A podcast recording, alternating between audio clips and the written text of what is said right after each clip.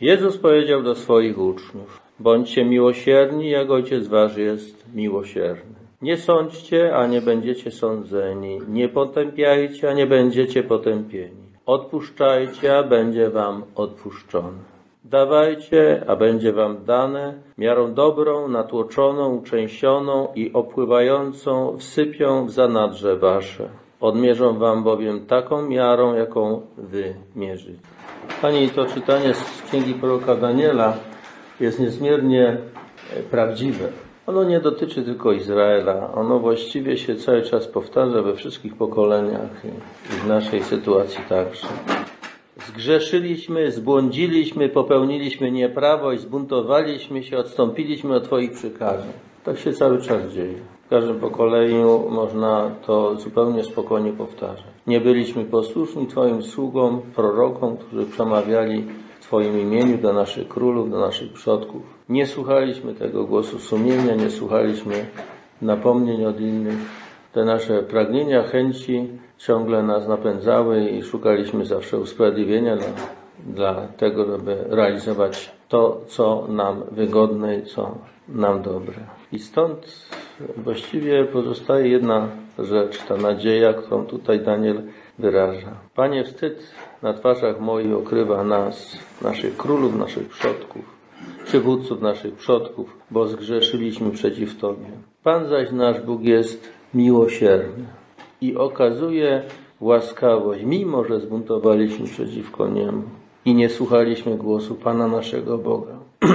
Jedyna nasza nadzieja autentycznie, i to myślę, że każdy musi to uczciwie powiedzieć, jedyna nasza nadzieja polega na miłosierdziu Bożym, że Bóg jest miłosierny.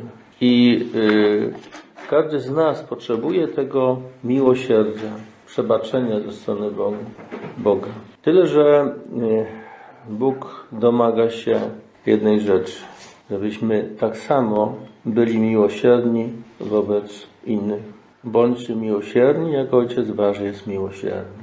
I tutaj Bóg jest bardzo konsekwentny. W tym miłosierdziu z naszej strony do innych, wyrozumiałości, przebaczeniu, w tym życzliwym spojrzeniu na drugiego człowieka wyraża się autentyczna odpowiedź na to, że na to, co sami uzyskujemy od Boga. Pamiętamy tą przypowieść o dwóch dłużnikach. Ona pada z ust Pana Jezusa na, w odpowiedzi na pytanie, ile razy mam przebaczać. Piotr pytał Pana Jezusa. Czy aż siedem razy? Pan Jezus mówi aż 77 razy, ale oczywiście nie chodzi o liczbę. Chodzi o stałą gotowość, że przebaczenie jest warunkiem z naszej strony. Przebaczenie jest warunkiem, bez którego y, nie ma możliwości otrzymania y, przebaczenia od Boga. Bóg ma nam o wiele więcej do przebaczenia niż to, co my mamy do przebaczenia innym. Ponieważ ten sługa, któremu król darował 10 tysięcy talentów, to jest ogromny majątek. Właściwie to jest, to jest majątek rzędu skarbu państwa. A ten drugi, jego współsługa mu był winien 100 denarów, czyli jakieś równowartość mniej więcej 100 dniówek niewykwalifikowanego pracownika, jakiegoś rolnika e, w pracach rolnych. Więc to jest jakiś taki dla ubogich ludzi no jakiś konkretny dług, ale, ale realny do spłacenia przez jakiś czas. I ponieważ on nie przebaczył, Pan Jezus bardzo wyraźnie mówi, to także Bóg nie przebaczy. I to nie chodzi o to, że Bóg ma w sobie jakąś złośliwość, jakąś, jakąś chęć zemsty. To nie o to chodzi. Problem polega na tym, że życie w istocie polega na wspólnocie życia, na współżyciu, na wzajemnej relacji. Życie rozgrywa się tej wzajemnej wymianie miłości. I jeżeli jest ktoś, kto jest tylko biorcą miłości, sam się zamyka w jakimś ego, to ten człowiek, niezależnie od tego, nawet jeżeli jest w tym środowisku, które panuje miłość, on sam siebie degraduje i nie dochodzi do do tego, kim ma być. W sumie zamyka się i tworzy w sobie, w swoim własnym sercu piekło. Drugi Sobor Watykański mówi o człowieku, że będąc jedyną istotą, którą Bóg chciał dla niego samego, żeby był podmiotem, y, świadomym podmiotem swoich, swojego działania, to ten człowiek może się zrealizować tylko przez szczery, bezinteresowny dar siebie, czyli w geście miłości, oddania siebie, przebaczenia, dawania, Tylko w tym geście może się zrealizować. Jeżeli ktoś jest tylko biorcą, jest takim no, pasożytem, trzeba powiedzieć, który ma tylko y, taki kierunek wsobny, to ten człowiek sam się zapada w siebie, jak właśnie w jakąś otchłań, jakieś piekło. I nie na tej zasadzie, że Bóg się zemści na tym, bo On taki jest. Nie, On sam sobie tworzy piekło. Bo jedyną szansą na zrealizowanie się jest właśnie to wyjście z miłością do innych. Ale zobaczcie, e, jak ten, ta Ewangelia jest naprawdę groźna. Nie sądźcie, a nie będziecie sądzeni. Nie potępiajcie, a nie będziecie potępieni. Odpuszczajcie, a będzie wam odpuszczone. Zobaczmy, co się dzieje u nas. Niestety w, w Polsce, ja nie, nie, wiem jak tam jest na zachodzie czy gdzieś indziej. Nie wnikam w to, nie znam tego za dobrze, ale w Polsce na pewno. Plotkowanie jest powszechne. Gadanie o wszystkich, o wieszanie y, najgorszych rzeczy na innych jest powszechne. I to wśród tych, którzy uważają się za wierzących. Czytali ten tekst? No to przecież weźcie tą miarę, jaką mierzycie, gadacie o innych, do siebie. I co z was zostanie? Ale to tu jest tak napisane, że tak będzie. To Pan Bóg żartuje, czy co? Nikt się tym nie przejmuje. Widzę praktycznie, że nikt się tym nie przejmuje. Poczynając od mediów, gdzie tam się pluje dookoła na wszystkich, insynuuje, oskarża, przykło, przy, przykleja łatki i tak dalej.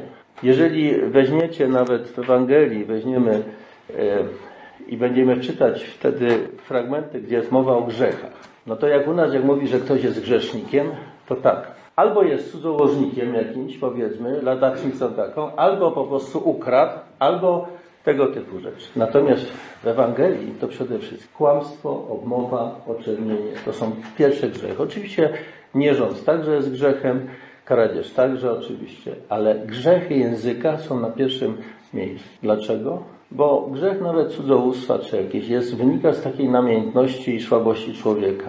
Z pociągu tak na, nawiasem mówiąc naturalnego. Natomiast grzech kłamstwa, kłamstwo, obmowa, oczernienie, to jest udział w dziele szatana w sposób prosty i bezpośredni.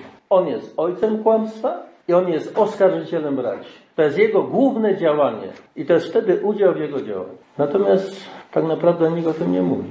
Tutaj tak to pisze, pisze kławę na ławę, że przecież aż boli. Potem pozytywnie. Dawajcie, a będzie wam dane. Życie jest wymianą, wzajemnym obdarowaniu się. Dlatego mężczyzna jest inny, kobieta jest inna. Oni się obdarowują wzajemnie w małżeństwie tym, co mają. Mają zupełnie inne charyzmaty, inne dary, inne usposobienia, ale też yy, w związku z tym coś innego mogą się uzupełniać. I w ten sposób życie krąży jako wymiana. Życie w najbardziej nawet elementarnym wymiarze komórkowym jest wymianą, nieustanną wymianą ze środowiskiem, z innymi. Tym bardziej w relacjach osobowych. Miarą dobrą, natłoczoną, utrzęsioną, opływającą, sypią za nasze wasze. Człowiek daje, dając. Pan Jezus na przykład mówi podczas mowy o, o sądzie ostatecznym, mówi tak. Byłem głodny, daliście mi jeść. Byłem spragniony, daliście mi pić. Kiedy? No wtedy, kiedyście dali temu jednemu z najmniejszych. I co się okazuje? Daliśmy to komuś tam, człowiekowi mało znaczącemu. Nagle się okazuje, daliśmy Chrystusowi. I stąd odpłata według Jego miary, a nie według tego, tego biednego człowieka. To jest właśnie tu. To jest to samo. Jak człowiek daje z otwartością serca, dostaje stokroć tyle. To samo.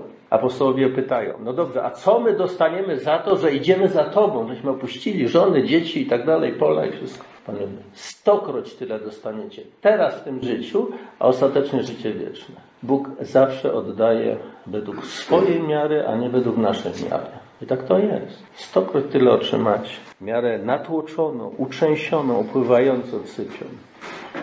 Właśnie tak, jak wiemy, jak na przykład czasem się kawę przesypuje, wiecie, do, z, z tego do, do jakiegoś do jakiegoś słoika na przykład, no to trzeba go tak utrząść, to potem się okazuje, że to jak tak jest takie troszeczkę napuszczone, to jest mniej. A jak tak utrząsł, to się no właśnie to będzie taka uczęściona, taka dobra miara, taka solidna, nie jakaś taka pozorna, tylko to jest tyle, ile jest, ile się da wmieścić.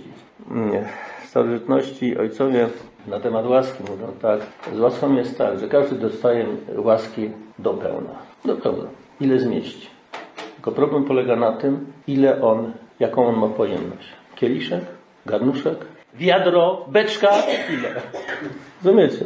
I właśnie ta y, otwartość jest tym otwarciem się na to, żeby ta łaska mogła do nas przyjść. I ona wtedy przychodzi do pełna, ale do pełna y, miary, jaką w sobie sami mamy.